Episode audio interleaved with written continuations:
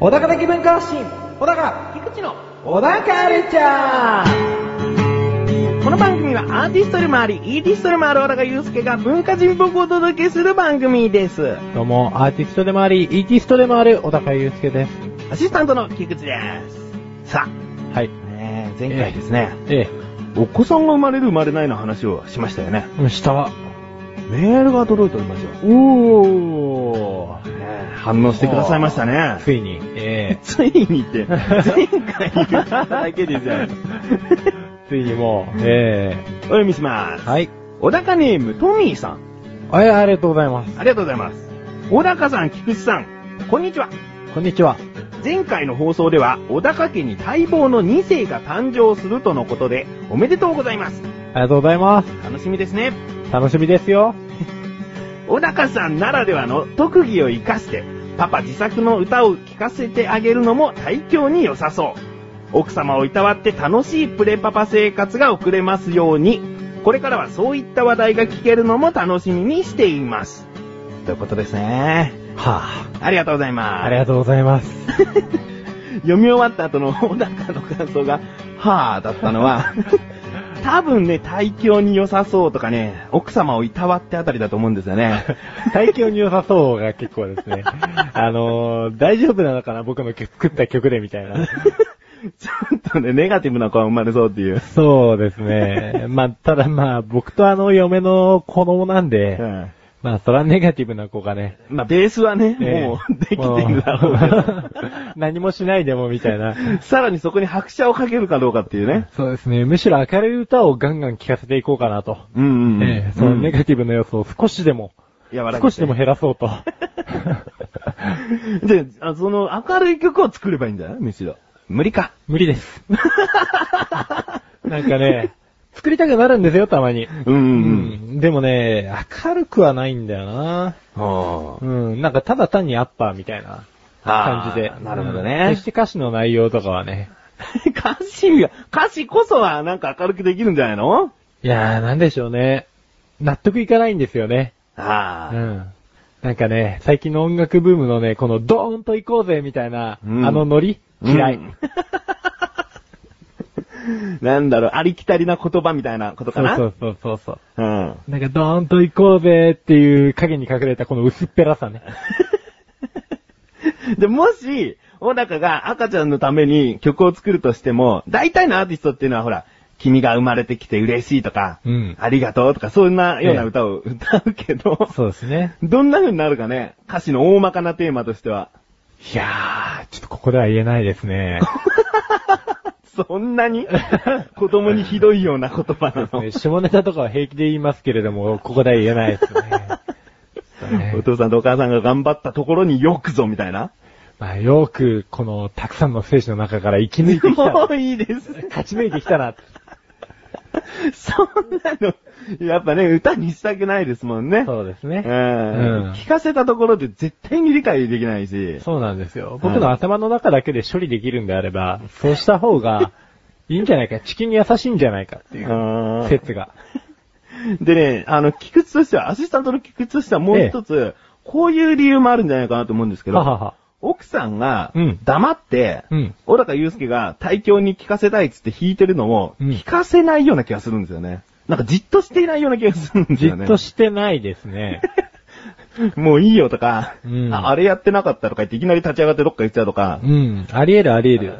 全然あるよね。せっかく、もう無理して無理してうん、ポジティブな明るい対響音楽を作ったとしても、そんな風になっちゃうね。そうなんですよ。はまあ、無理ですね。うん。いうん、まあ、奥様をいたって楽しいプレパパ生活が送れますようにということなんですよ。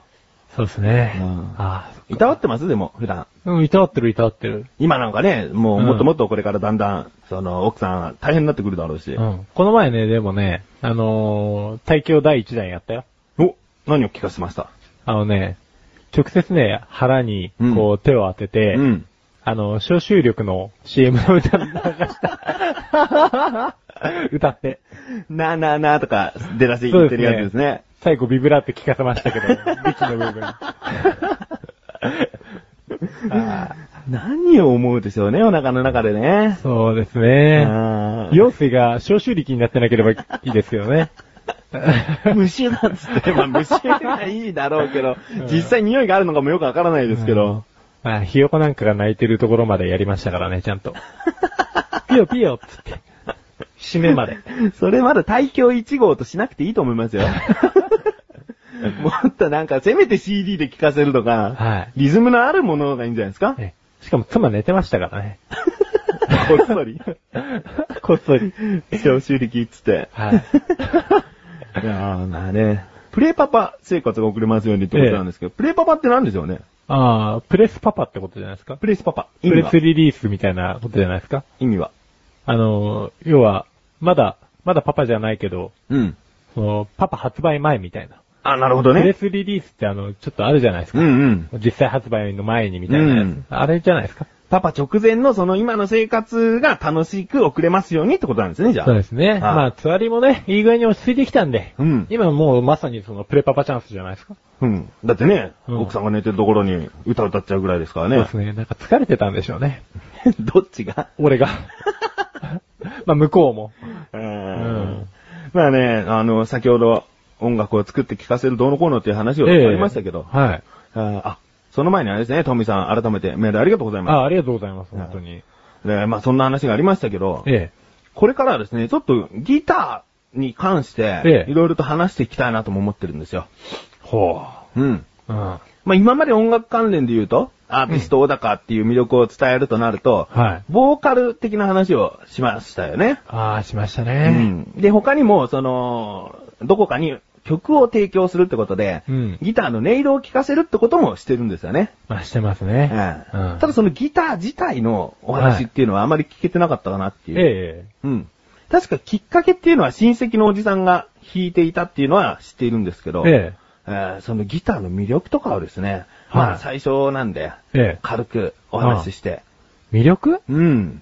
それを聞いた時に、うんこれ弾きたいなと思った第一歩のその、何がきっかけなのか。うん。おじさんがかっこよく弾いていたっていうのは、うんまあそれは見せられているところだけですよね。うんおじさんのようになりたいみたいなことですか いや、全然。全然、まあおじさん聞いてないこと祈りますけ ど。全く。で例えば、ええ。あよくある、その理由は、モテたいとか、はい。そのぐらいの年から始めてたら、チヤホヤされるかなとかあ、ああ、まあ、それもないわけじゃないんでしょうけど、極論人前でそんなに弾く気もなかったんで、うん結果も手には繋がんなかったんですよね。うん。うんうんうん。うん。じゃあもう単純にギターの音色とかそういうのに惹かれたってことでいいんですかそうそうそう。あのー最初にギターを手に入れた時にですね、ん。あれなんですよ、姉ちゃんがうん買ってきたんですよ。あ、もう買ってきたほそうそうそう。お姉さんももうその時弾ける状態で買え、っ全然弾けないです。けないのに買ってきたんです弾かけないのになんか文化祭で私はギターとボーカルをやることになったからギターを買ってみたみたいな感じでおー、すごい。 持ってきて、で、なんかあんたも弾いてみなさいよみたいな。うん。弾くも何もみたいな話じゃないですか。持ち方とかだね、うん押さえ方とかね。うんでもこれ全部鳴らしたら面白いからっつって、6弦バカみたいにバンバン全部鳴らしてるんですよ。うんうんまあやったらでも案の定気持ちよくてですね。うん。うん。おーみたいな。ほう。あなんかもともとそうギターの音色に惹かれる、その才能というか、性質だったんですかーいね。や多分子供みたいな感じだったんだと思いますよ。でも、飽きちゃいますよ。自分も小さい頃ギターに出会ってますけど、ええスルーですからね。その日は確かに遊ぶかもしれないですよ。うんもう弾けば音が鳴りますから。だけど、それ以上の、その段階はないですよね。やっぱ押さえ方とかきちんと知らないと、それ以上の音出ないじゃないですか。うんうんうん。まあそうですね。うんだからそこから興味持っていけるっていうところは、やっぱりもともとそういう人だったのかもしれないですね。そうね、ん褒めるね。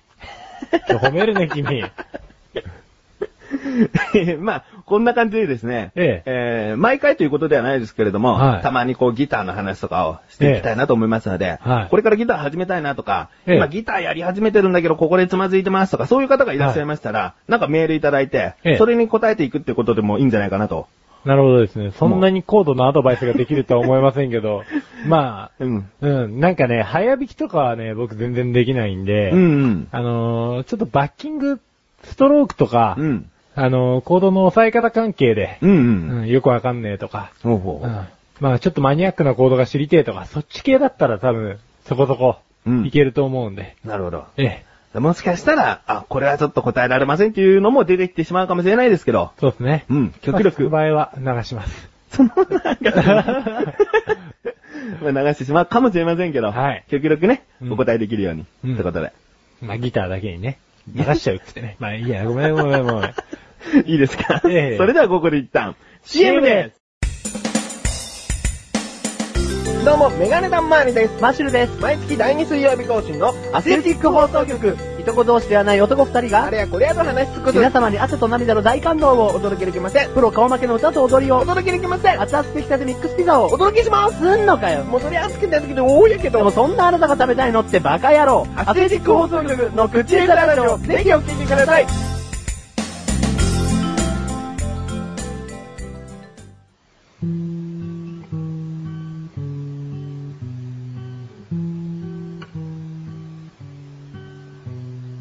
小高郎の料理教室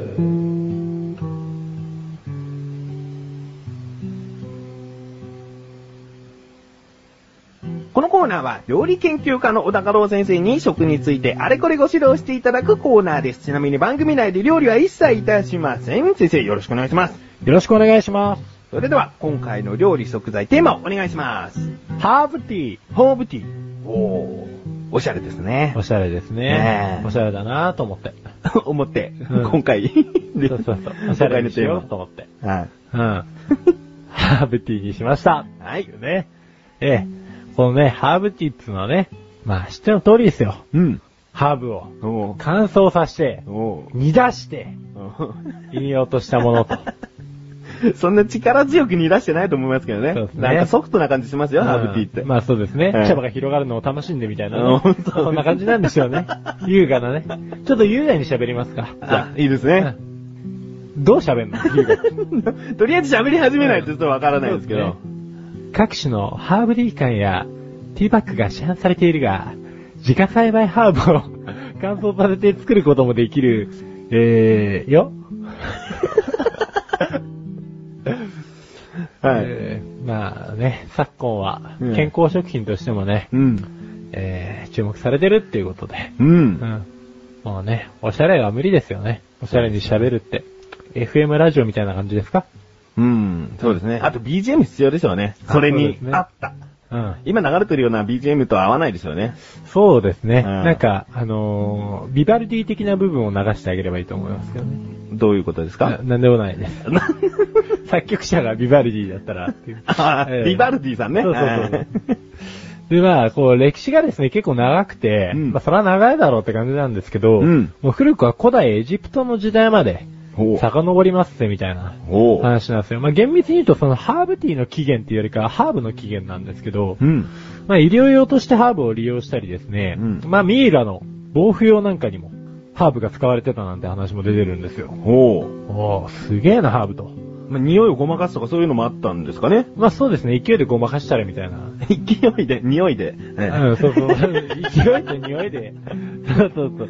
なんかやっぱり昔って不衛生じゃないですか。うんだからまあ香水の代わりってわけじゃないですけれども、やっぱりハーブを使って、なんか、やってたみたいですよ。うんうんであとね、クレオパトラなんかもね、うん。はい。このハーブのオイルや化粧水を使って、えー、ハーブバスなんかも入ってた、みたいな。おう、その時代に。ええだからもう、そら美容に効果ありますわ、みたいな。うんうん。ええじゃあレッスンお願いします。はい。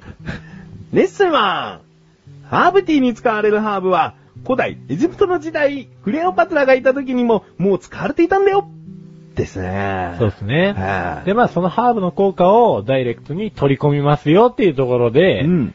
まあ、結局、ハーブバスから今度ハーブティーに発展したんでしょうね。飲んでみよう。飲んじゃ えと。うん勢いで飲んだれと。でもその前にもうお茶っていうものがあったら、全然違和感ないことなのかもしれないですね。まあ、そうなんですよね。うん。うん。で、まあ、あとは芳香剤なんかにも使われてましたよ、みたいな話も出てますけど、うんえー、そうですね。で、結果、まあ、そこからど徐々に発展していきまして、うん。中世ヨーロッパではこのハーブはですね、えーもう貴族の嗜好品としてうん。愛されてると。だから今のこの高級感のあるというか、優雅な感じのイメージは、うん。まあ、そもそも貴族が愛用してるぜと。おうんこれ奴隷の方が愛用してたらね、うんまたちょっと扱い違ったとは思うんですよ。そうですね。うん今もそういうイメージですもんね。そうっすね。優雅なイメージですもんうね。ん。で、ハーブガーデンとかが始まったのも結局この頃からで。おう。うん。で、その後、あのー、政教と革命ってあったじゃないですか。授業で習ったような。うん。あれをきっかけにハーブはもうヨーロッパからアメリカに渡りましたぜと。おうん。もともとっていうのはエジプトなんですかね。エジプトからヨーロッパに来て、またアメリカに行ったと。まあ、ハーブ自体はそもそも野生してたんでしょうけど、うん。うん。まあ、それでもやっぱり、いろいろ応用し始めたのはエジプトとかで、うん。まあそっからこう広げてったのはヨーロッパとかなんじゃないですか。おう。ん。なるほど。じゃあレッスン2いきます。はい。レッスン 2! ハーブはエジプトからヨーロッパへ、そしてアメリカへ渡っていったんだよですね。ですねう。んう。ん。で、まあもちろんこのハーブなんですけど、まあ種類も紅葉も千差万別でですね、はい。あのまあ健康食品としての一面がっていう部分がやっぱり興味あったんでいろいろピックアップしてきたんですけれども、うん。まあまずローズヒップティーね、これね。ああ、よく聞きます。 ね、なんか、まあやらしい名前ですけれ ども、ヒップだけでしょ。 ではビタミン C をこれ大量に補給できると。ほう。ええ、我々みたいなスモーカーや、うんあとはまあ美容にね、うんいいと。ええまあ、続きまして、ペパーミントティーっつってね。はいまあ、エッチな名前ですけども、ええこれもアレルギー症状。うん。二日酔いや、船酔いにいいと。うん。船酔いにいいって。もう船に酔ってる時に紅茶を入れようなんて思わないよ ね。まあ紅茶っていうかハーブティーを。事前にじゃないですかあ、まあ事前に事前になんかこう慎重に入れてみたいな。うん。 そうそうですね。うん。なんか豪華客船とかで出されてほしいですけどね。うんうん。あとこのカモミールとかだと、不眠症、あと心筋症とかに効果があるらしいんで。うん。ええ。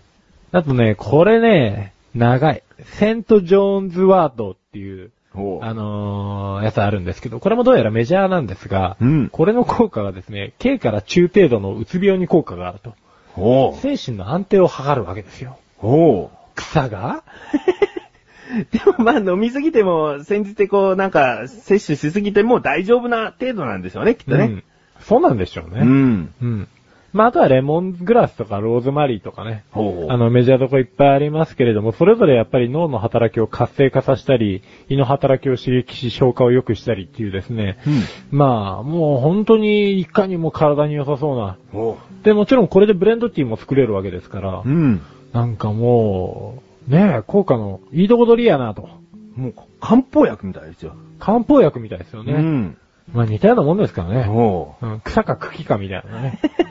ね、植物うんにそうそは変うわりないと。そうですね。じゃあレッスン3いきます。レッスン 3! ハーブには数多く種類があって、そして数多くの効能を持っているよですね。はい。う。いや、素晴らしいです。でしょうん。ただね、まあ安全性っていうのもやっぱりあってね。うん。食品なんでね。で、まあ野草なんで、そもそもが。うん。うん、さっきのセント・ジョーンズ・ワートとかだと、まあ重篤なアレルギー症状を引き起こす可能性もあったりとか、ほあとは胃腸もこれハーブティーとして飲めるみたいなんですけどほう、生の葉を自分で乾燥させたものは危険性が高いと。う。そうですよねね。うん。なので通常市販のエキス加工食品ならば問題ないみたいなんでう、ん。まあ、趣味でやってみるっていうのもありかもしれないですけれども、まあちょっと安全性はね、うん配慮した上でとうん。いうところでお願いしますよと。まずは、まあ、その乾燥されたものを購入するっていうところから無難ですよね。そうっすねう。。うんん。わかりました。じゃあ、レッスン4お願いしますよ。はい。レッスン 4! うちの嫁は飲みたがってたけど結局飲めないらしい。あ、本当にレッスン4らしく聞いてる方には全く効果のないレッスンですね。いやでもこっから効果ありますから。 あ本当ですかいや、ないかもしれないですけ どね。あのー、なんかね、授乳中とかほう、あとは妊娠中のうん方は、基本的にハーブはあんまり飲まない方がいいと。 うん。うん。なんか、医師とかに、あのー引用をん申し出た方がいいとうん。いうことなんで、うん、勝手に飲んだりしない方がいいみたいですよ。ああ、これを摂取しても大丈夫ですかと。そうそうそう。うん妊婦の方って、その、妊娠してる時期用の薬、うん要は作用の軽いものからこう処方されるわけじゃないですか。うん。うん。でもね、なんかこのハーブ意外に効果が強いと。あ強いんですね、あじゃあ本当に今聞いてらっしゃる方で、うん妊婦さん、もしくは妊婦さんお持ちの旦那さんいらっしゃいましたら、参考になりましたね。そう、もう、嫁が、こう、口をね、今、こう、カップにつけようとしてる瞬間に、その、叩き落としてください。はい何すんなよ、みたいな。まあ、そっからね、はうまくフォローしていただければ。い。はい。今回のご指導は以上ですね。はい。先生、ありがとうございました。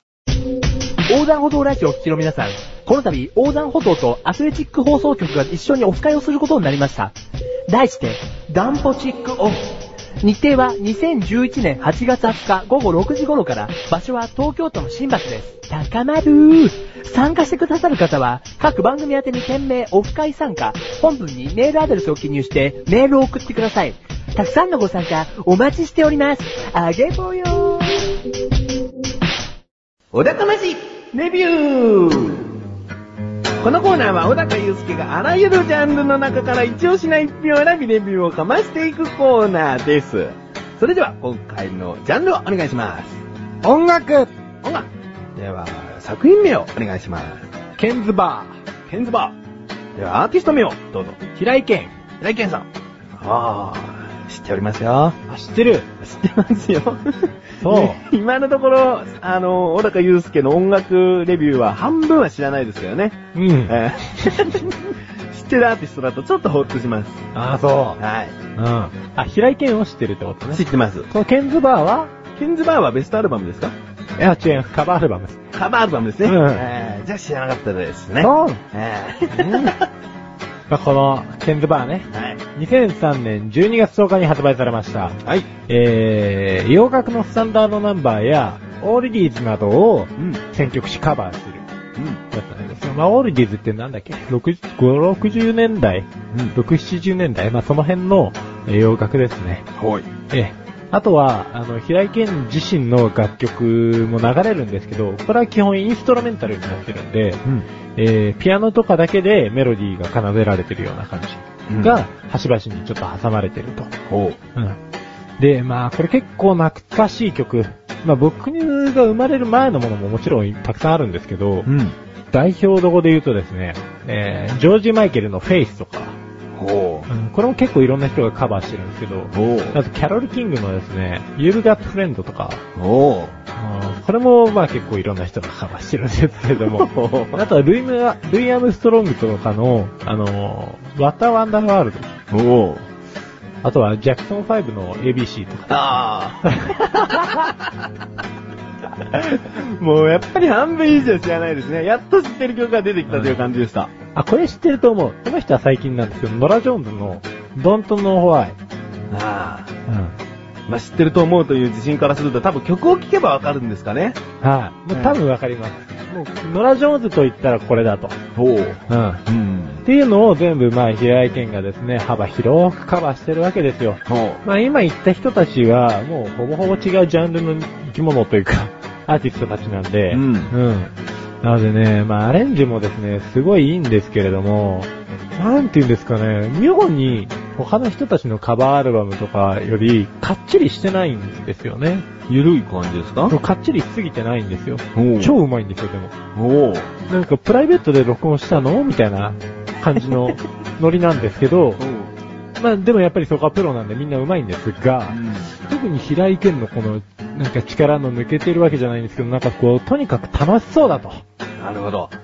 うん。上手い上に楽しんでやがるだと。ああまあ、きっとじゃあ、上からこれを歌えとか言われたんじゃなくて、ジャイケンさん自身が、もう本当にこれ歌いたい、これ歌いたいっていうのを並べた挙句選んだんですよね。そうなんですよえね。えきっとそうだと思うんですよ。うんで、まあ、実際彼歌うのが大好きっぽいじゃないですか。うんうんううん。ん。まあ、そういうことなんでしょうねっていう感じでしたね、聞いてたら。ああうん。まあ、ちなみにこれは、小高さん自身は歌うんですかよく。ああ、そうですね。あの、キャロル・キングの、あの、ゆるがったフレンドとかは、うんよく歌いますよ。今、カラオケとかカバーでも、そのカバーの曲調もちゃんと取り入れたりするじゃないですか。ええ。その原曲の方で歌うのか、まあ、ええカバーした方で歌うのか、うんどっちが好きなんですかいや、カラオケで歌わないんで。あの、ギターで弾きながら歌ってるんで。あ、そういうことなん ですね。でもなんとなく頭のイメージはどっちかに寄ってませんああ、多分平井堅のアレンジの方が好きなのかもしれないですね。ああ、なるほど。じゃあもう、もともとその洋楽が好きな人も、その平井堅さんが好きな人も、うん。どちらでも楽しめますね。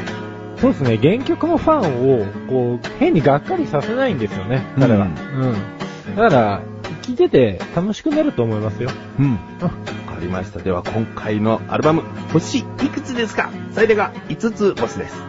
いつお、5つ。もうおすすめですね。そうですね。てか、平井堅自身に5つ星って感じです。あ、なあるほど。平井堅さん聞いてたら、まあ、ちょっと嬉しいですよね。まあ、ちょっと嬉しいんじゃないですか。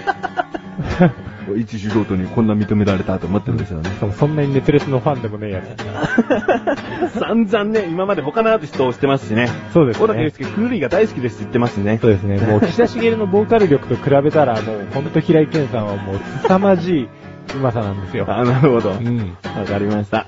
じゃあ今回は音楽というジャンルの中から平井堅さんのケンズバーというアルバムをレビューしました。以上、小高まじレビューでした。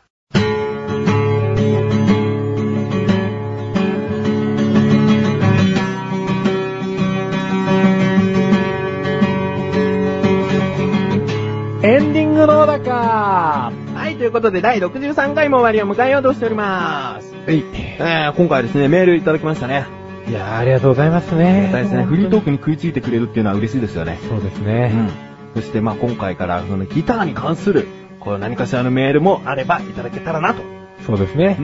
思っておりますので、うん。いどういう内容が一番いいですかやっぱもう優しい感じがいいですかや、もうそんなに、そうですね。うん。もう、コードの押さえ方なんか難しいですよって言ったらどうする頑張れとしか言いようがないです けどね、ギターなんていうのは本当にこう身近に教えるのが一番ですからね。うん声だけでどう教えるのかっていうのもありますけど。まあ答え方もないわけじゃないんですけれども、おうあじゃあもうそれはそのメールがもし来た場合とかね、そうですね。ええそそうう、いう今言ったらもう多分ね、無駄打ちしたくない から。話すきっかけがあった時に話しましょうね、じゃそあうでね。すね。うんということでメールお待ちしております。はい。えー、話は変わりますけれども、え、もうね、この更新日が8月の17日の水曜日なんですけれども、お8月の20日にですね、ええ。我々オフ会を開くと。あ、そうだっけあそうだっけあと、3日と言っていいんですかね。でも20日過ぎに聞いてらっしゃる方もいますから、まあはいそれはそれで残念でしたということで。そうですね。あええ。結構ひどい扱いですねいやでも前もってね、小田カルチャー結構まあそうですね言ってきてますから、うんもうこの17日で判断する方っていうのもおそらく少ないとは思うんですけれども、ええ最後の一押しでですね、うん、ええー今、まだこう、ちょっと悩んでるとか、え。はい。一歩勇気が持てないとか、うん。そういう方はもうぜひね、そうですね。これをきっかけに、はい。もう参加していただけたらなと思うんです。うん。うん。で、どうですか小高祐介的には。んその、どんな人が来てほしいなとかあります小田カルチャーをだけを聞いてる人とかいたら面白いですけどね。ああ、多分それはいないと思いますね。